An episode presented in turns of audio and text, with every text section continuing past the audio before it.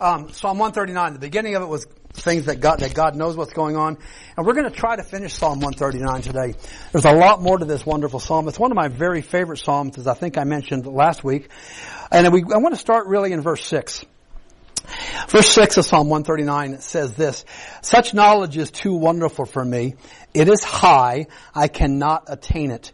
He's talking about the fact that's right kind of in the, kind of the crux of the whole chapter. We can't really understand how much God knows. It's way beyond our, our, our ability to think, because we don't think like God thinks. God's ways are not our ways, and God's thoughts are not our thoughts. And as high as the heaven is above the earth, God's thoughts are above our thoughts. So God knows, and we really can't comprehend it. I like this word wonder. I wish I could learn more about this word wonder, because it, it's a fantastic word. The old German word there was um was Wunder. It's a, it's a, it, it, it, it, def, it defies, it's a marvelous thing. It's something that just astounds us. It's something that makes us kind of walk around, just, it, God's wonder really ought to make us gobsmacked. It ought to be that shocking, that surprising to us, that we're just overwhelmed by the goodness and the awe of God. I, I, I heard a podcast one time about the origin of the word jaywalker. And that's kind of what this was. A jaywalker was, first of all, somebody who came from the country, a culture, in other words, came into the city, and they were called, they, and they were they were jaywalkers because, and what then there was kind of a description. The word jay didn't have to do with the blue jay. It was more of an old word for an old Dutch word, I think, for this idea of wonder. And the notion was that they're walking around just. You ever? You know what? I remember the first time. Um, I remember when I was the first time I was in Dublin Castle. Okay. We've been on the Dublin Castle tour, and they took us down underneath the castle to the vaults where the very first foundation stones of the castle had been laid. And Mary can tell you, I, we had a good friend, a new friend at that time, a very good friend. He said, "Roger, pick up your jaw." I literally, I must have been standing there slack-jawed when I realized right in front of me were stones that somebody laid a thousand years ago. Then we went to Newgrange, and I saw stones that had been laid five thousand years ago. And I love history. And I I was awed. Part of our problem sometimes, guys, is that we lose our awe of God. We don't realize who God is, and we lose our awe. And I'm going to start crying because I'm enjoying preaching this so much to you guys, and I miss this so badly. Um, so I got to Control my control my tears here a bit. This is an amazing time. Kind of like it I feel now, being overawed that we're able to be here. We ought to be walking through life amazed at what God does. Not surprised, but amazed. We ought to say, God met that need. God took care of this. God took care of that. And that all ought to overwhelm us. The thought about God and who He is, the fact that He knows, is awe-inspiring. I don't even like really the whole, the word awesome being used. When I was younger, awesome became kind of a, um, what a word that just kind of meant really cool or something. And it kind of cheapened the word awesome. Because awesome means, that old part of the word some means we were overwhelmed with awe for God. But the second thing God talks about, not only does God know, but God is there. Verses seven through twelve of Psalm one thirty-nine, um, "Where can I go from your spirit, and where can I flee from your presence? If I go to heaven, you're there. I make my bed in hell. Behold, you're, you're, you are there. If I take the wings of the morning and, and, and, and dwell in the uttermost parts of the sea, even there your hand shall lead me, and your right hand shall guide me. If I say, surely the darkness is going to fall on me, even the night shall be light, even the night will be light about me.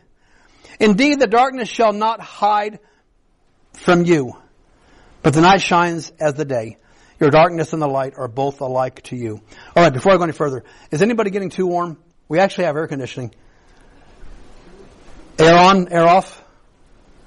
Go pump it up, but just turn back on, Jay, if you would. All right, it's a little bit too warm up here anyway. There is nowhere we can go where God is not.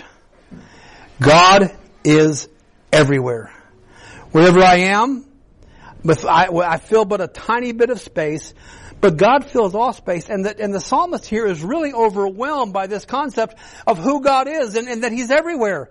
There's no place I can flee from. He uses the ultimate illustration. He says, even if I could go to, if I could go up to heaven, God would be there. Even if I went down to the depths of hell, God was there. Every place we go, God is always there by our side. And that ought to be the most encouraging thing to us. He goes on and he, you can tell, you can tell David is David the way he writes. Um, I can't go anyplace. I can't travel away from God.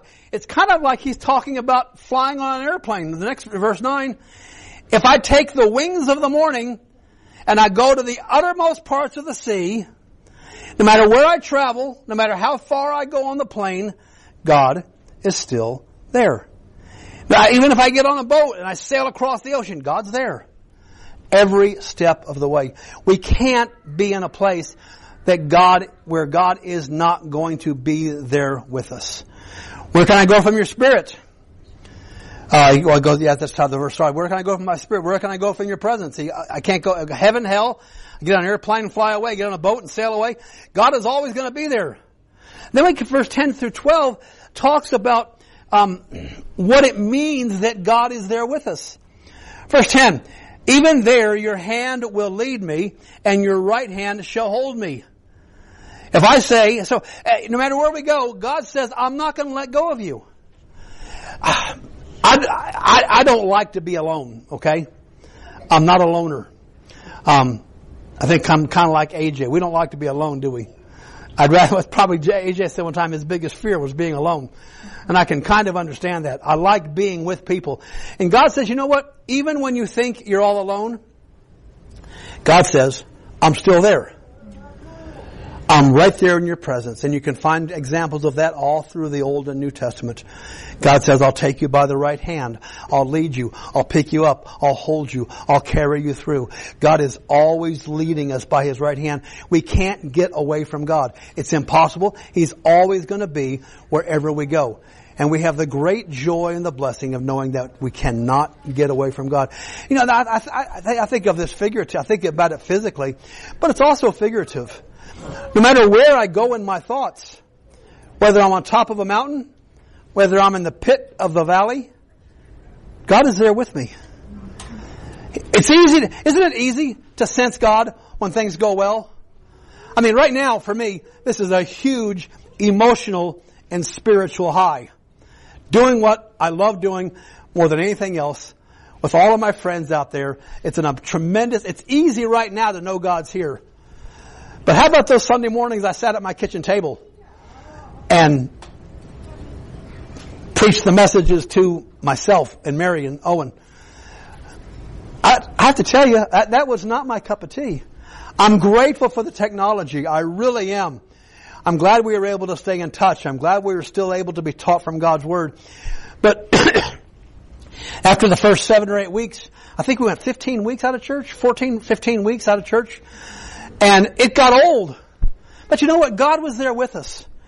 And as I prayed and as I preached those messages into that camera, I trusted that God would be there and that God would use His Word in the hearts of people. And apparently from the comments, God did use His Word in the hearts of people because God is there. We heard, I read a prayer letter from a missionary in the rural, Philipp, it was rural, rural Philippines, yeah? Not Manila, but some rural village in the Philippines. And his province has been severely affected. Um, they can't even get mail to and from the States. They're an American missionary family. They can't get post to and from the States. Their internet is running like at zero point zero seven meg or gig or something like that. Tremendous. It took them two days to open an email. Um, they can't get transport. They said they can, they can have church, but the problem is nobody can get there because all the public transport's closed down. Even the little, um, the little, well, kind of like the, um, you know, the bicycle things that have extra passengers, they're limited to one passenger during this time. And I read this and I read it and I read it and I read it and I said, man, those guys have it really tough. But you know what he said? Uh, next to the last paragraph, he said, but all during this time, we know the presence of God. We know He's here. And that needs to be our mindset. Good times, bad times, mountaintops, valleys, God is always there.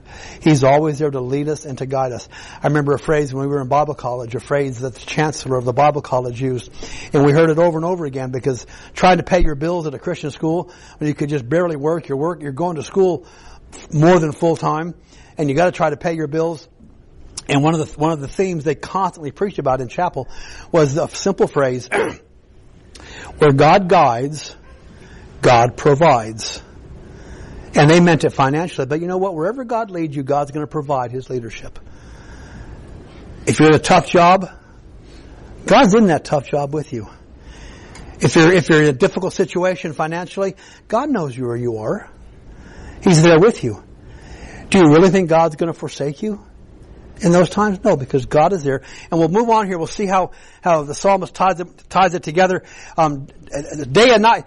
We're, um, Let me see here. Uh, yeah, day and night, he says, are the same. In the darkness or the light.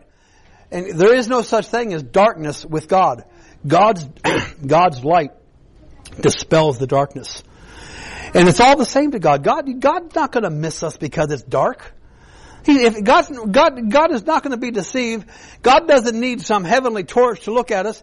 God, day and night are the same to God. It's like He's got constantly um, infrared vision. Except it's perfect infrared vision. And, and no matter how dark the hours, God is there. We've been through a few of those dark hours with cancer and other things that have gone on. And it's it's tough sometimes to sit back and remember that God sees in what we perceive as darkness. You ever been in a situation? Um, I don't think I've ever been truly clinically depressed. I can think of a couple times I've been close. But what I, from what I understand about clinical depression, it's like a darkness comes over you and becomes overwhelming and consuming. Um, but you know what? In that darkest hour, God was there with you. God knows you're feeling that oppression. God knows you're feeling that darkness. And God wants to provide the light for you to find your way out. So not only does God know everything, God knows everything, yeah, that's true, but God also um, is everywhere. Psalm one twenty-one, one of my favorite psalms, is called the Psalm of the Keeper. Let me flip back to Psalm one twenty-one just for a second here. Um, I also, I love this psalm. Um, Psalm one twenty-one, He keeps us even in the darkness. Uh, Psalm one twenty-one, I will lift up my eyes to the hills. From whence comes my help? My help comes from the Lord, um, who made heaven and earth. He will not allow your foot to be moved. He who keeps you will not slumber. Behold, He who keeps Israel shall neither slumber or sleep. The Lord is your keeper. He is your shade on your right hand. The sun shall not strike you by day, nor the moon by night. The Lord shall preserve you from all evil. He shall preserve your soul. The Lord shall preserve your going out and your coming in from this time forth, even forevermore. God is not going to fall asleep on the job. He's not going to, it's not going to happen. I, I, I'm, I, I know I'm not old yet, but I, I'm at the age now where if I stop and sit for too long, I tend to doze off. Mary and I are still binge watching Murder, She Wrote. There's like eleven seasons. I think we're up to like season nine or something now. And still, after probably close to two hundred episodes of Murder, She Wrote, I still doze off when the murder takes, when they get, when they figure out who solves it. I'm asleep. Not asleep asleep. But dozy asleep. And I have to go back. Oh, what happened? Did I get, like the one we watched last night? I thought I had it figured out. Then it was over. So I had to go back. What happened? What happened? You know, that's because we're human. Somebody posted on Facebook one night, if they were watching Murder, She Wrote, they'd fall asleep too. But the truth is, God doesn't doze off. No matter how exciting our life is going, no matter how boring it's being, no matter how good or bad, God is the one who lights us, even in our darkest days. When things are darkest, God is still there to hold our hands, to pick us up, and to carry us through. God is always there. In a beautiful passage, God made me. There's, we sing a children's chorus sometimes that goes, God made me, God made me. In the Bible book I read that God made me. Um, when you learn catechism, that's like the first thing that happens, isn't it? Who made me? When you, when you use a catechism, the very first question is, who made me? God made me. What else did God make? God made me in all things. But God made us. Some of the most precious passages of Scripture. One of the passages of Scripture that speaks fully to the sanctity of life. Romans or, or Psalm one thirty-nine, verse thirteen through sixteen. For you formed my inward parts. You covered me in my mother's womb. I will praise you, for I am fearfully and wonderfully made. Marvelous are your works, and that my soul knows very well. My frame was not hidden from you when I was made in secret, and skillfully wrought in the lowest parts of the earth. Your eyes saw my substance, being yet unformed. And in your book they were all written, the days fashioned for me, when as yet there was none of them.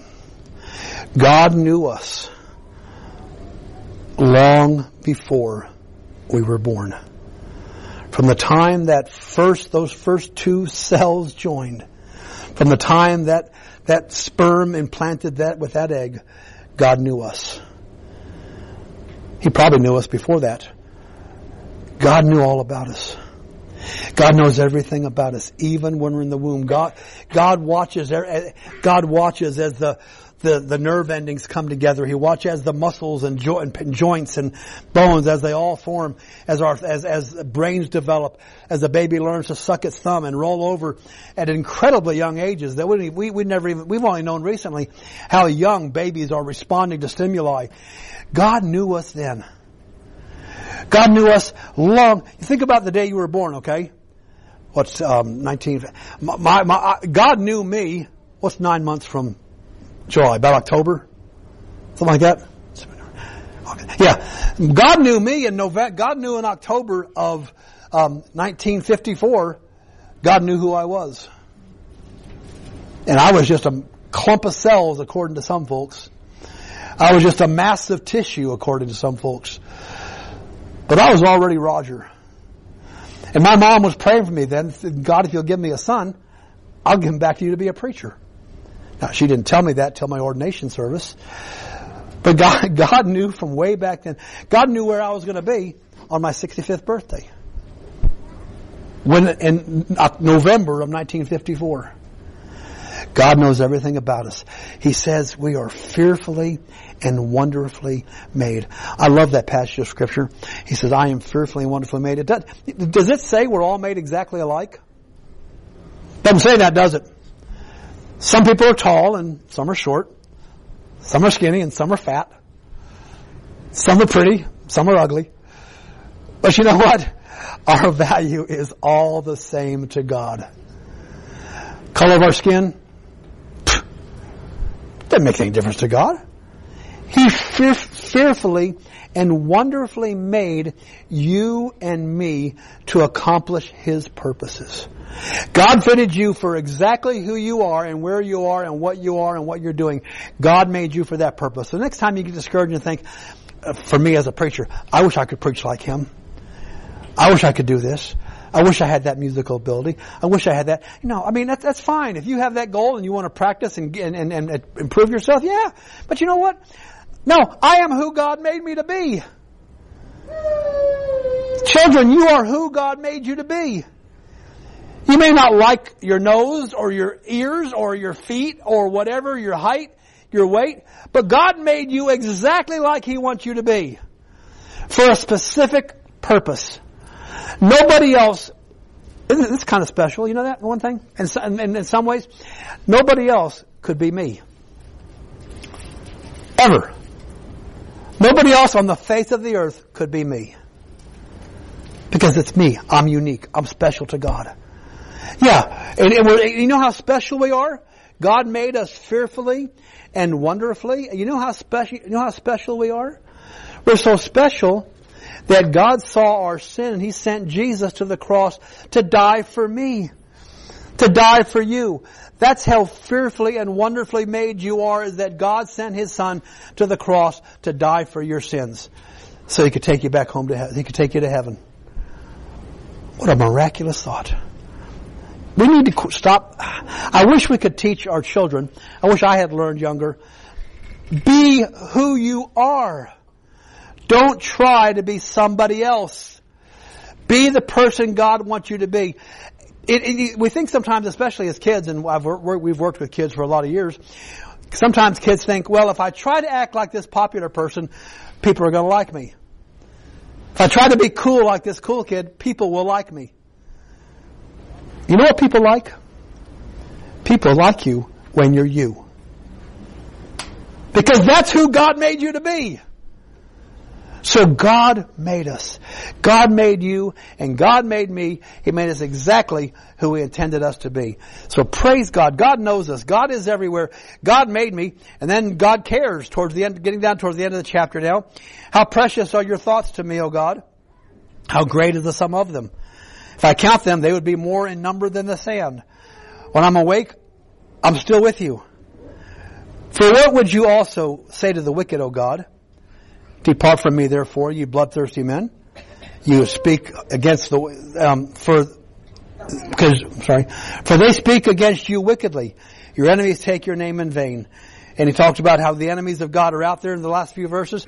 How God recognizes we have opposition, but God says, "I'll protect you." Then God cares about the situation is. He knows the troubles you're facing. This is talking about physical enemies.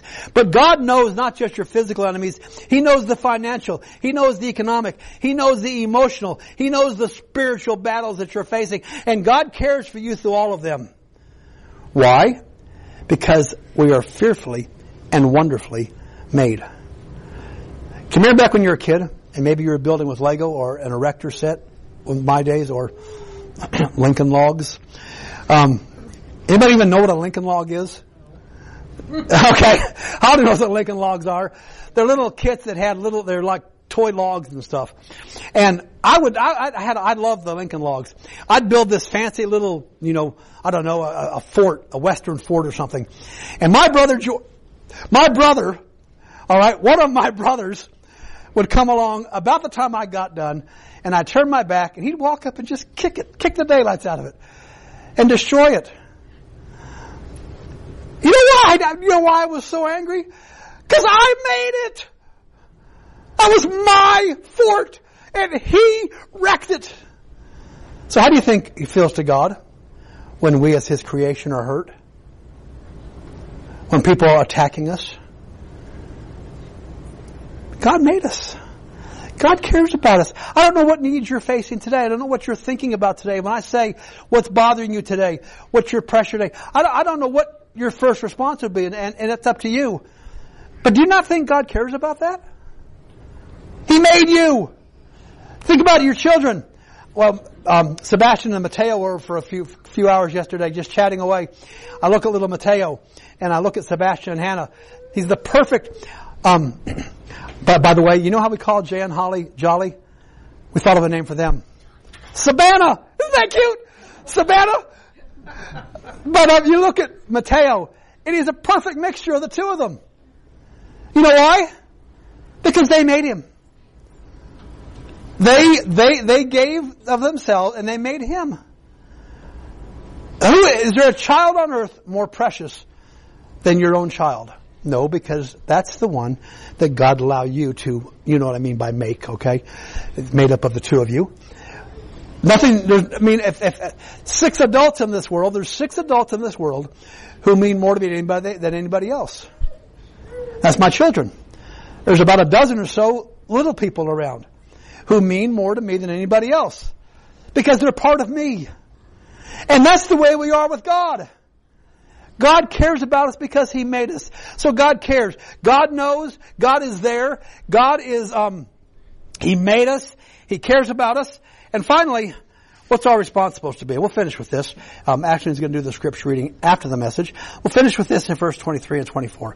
And, and we'll be done. God, here, what do we do? How do we respond? I, I wish everybody, including me, would make it a point of praying this prayer every morning before he walked out the door. Search me, O God, and know my heart.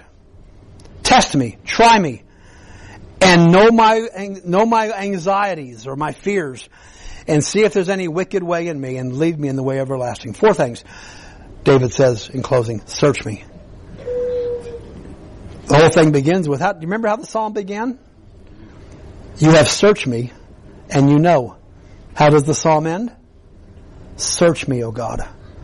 Are you and I living the kind of lives that we can honestly say, search me? Are you comfortable when you get up in the morning to say, Lord, here's my life. I want you to search me. I want you to see what's going on in my life. I want you to, I want you to know my heart. I want to open up my heart to you. Search me some more. It's kind of like, um, I don't know, kind of like a security check at the airport.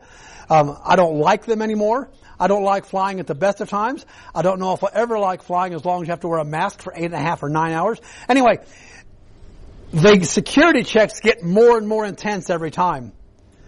So when you go in there, if you don't have anything wrong, you don't really fear a security check. We could, we ought to have such hearts. Tomorrow morning when you get up, let me challenge you tomorrow morning when you get up to pray honestly to God. Say, God, search me today. Know my heart. Know what thoughts are going on in my mind. When we say that, we're opening ourselves up. Lord, are there any immoral thoughts I have today? Are there ungodly thoughts? Are there angry thoughts? Are there bitter thoughts? Lord, check me out. Lord, if, check out my anxieties. Know my anxieties. Try me and test me. He says, verse twenty-four, um, um, and see if there's any wicked way in me. That's kind of, I, that's, I mean, can you, all right, here's a, here's a, here's, here's a test that might give some of you an idea.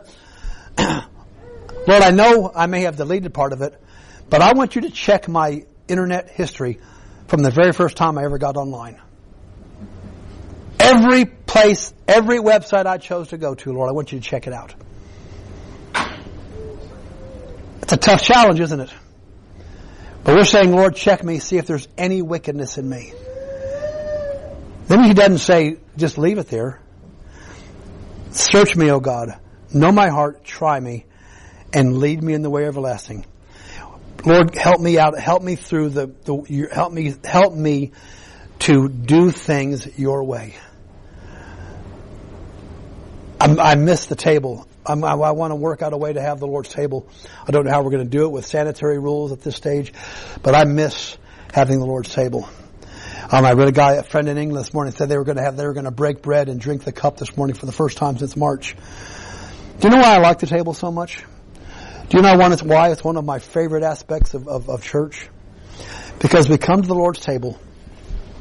And what are we supposed to do when we come? Somebody can answer this. What are we supposed to do when we come to the table?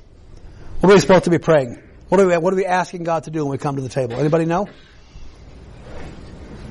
Sorry?